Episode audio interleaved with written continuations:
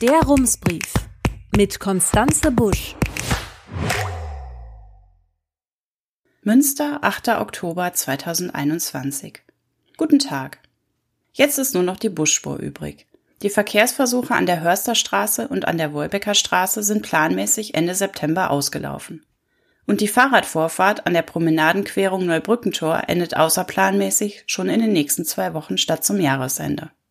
Mit diesem Abbruch ist die Debatte über die Experimente noch einmal neu in Schwung gekommen. Die Politik reagierte umgehend mit Stellungnahmen und Pressemitteilungen. Die CDU signalisierte Zustimmung zu der Entscheidung, die Grünen reagierten erwartungsgemäß eher verhalten. Maximilian Brinkmann-Brandt von der ÖDP hat die Stadtverwaltung gestern via Twitter öffentlich aufgefordert, das Scheitern des Versuchs an der Promenade ausführlicher zu erklären und Zahlen zu nennen. Bisher hatte die Stadt unter anderem mitgeteilt, die Busse hätten zu lange warten müssen und Fußgängerinnen hätten sich unsicher gefühlt, weil Fahrräder und Roller wegen des Staus auf den Gehweg auswichen. Es bleibt also spannend, denn die Frage, was die Versuche gebracht haben oder eben auch nicht, wird die Politik und die Stadtgesellschaft noch lange beschäftigen. Die Erfahrungen mit den Laboren im Stadtgebiet sind sehr unterschiedlich. Neben Begeisterung und Kritik gab es auch einige Fragezeichen.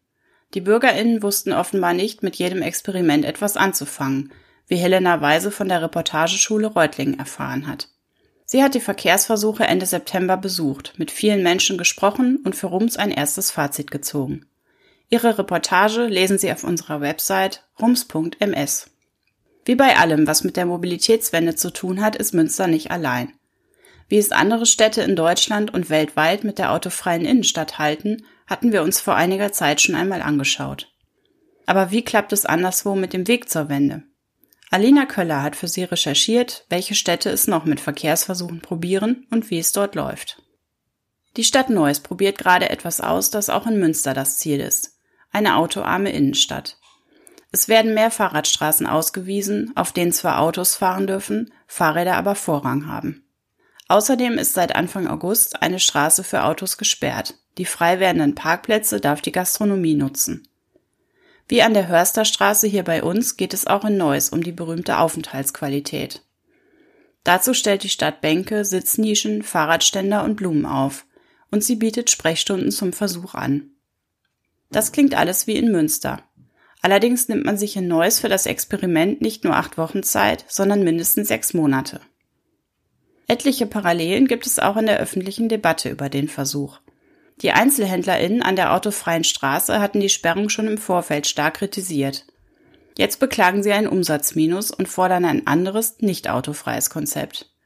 So ähnlich fielen in der letzten Woche in Münster die Reaktionen auf den Ratsbeschluss aus, mehrere Altstadtstraßen möglichst schon im kommenden Jahr autofrei umzugestalten. Mit der zusätzlichen Außengastronomie scheint es an der autofreien Straße in Neuss übrigens nicht zu klappen. Der Grund? Die AnliegerInnen wollen keinen weiteren Restaurantlärm dulden, wie es in einem Artikel der Lokalzeitung heißt. Die Stadt Köln hat sich ein ehrgeiziges Ziel gesetzt. 2025 sollen die Hälfte aller Wege in der Stadt zu Fuß oder mit dem Rad zurückgelegt werden. Im Moment sind es rund 35 bis 45 Prozent, je nachdem, ob die EinpendlerInnen mitgerechnet werden oder nicht. Außerdem soll der Durchgangsautoverkehr verringert werden, aber welche Stadt wünscht sich das schon nicht? Zu diesen Zielen passt das Projekt Ringfrei sehr gut, das streng genommen kein Verkehrsversuch ist, aber dennoch viel mit Ausprobieren zu tun hat. Auf den Ringstraßen soll der Autoverkehr eine Spur an die RadfahrerInnen abgeben. In Teilen ist das auch schon umgesetzt.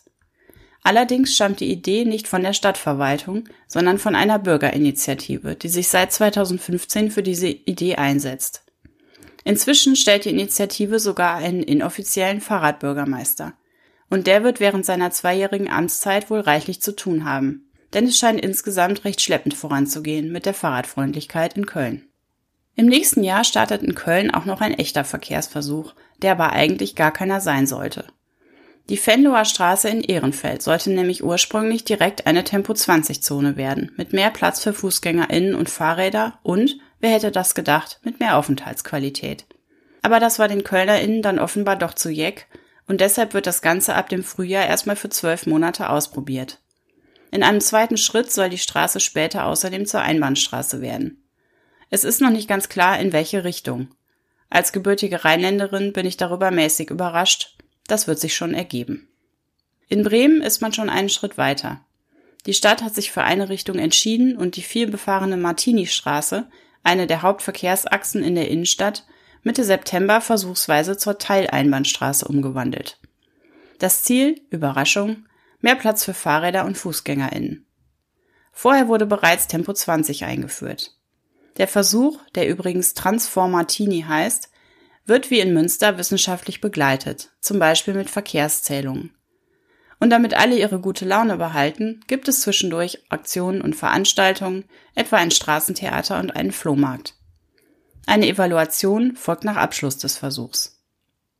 Nach diesem kleinen Ausblick in die nähere und etwas weitere Umgebung noch einmal zurück nach Münster.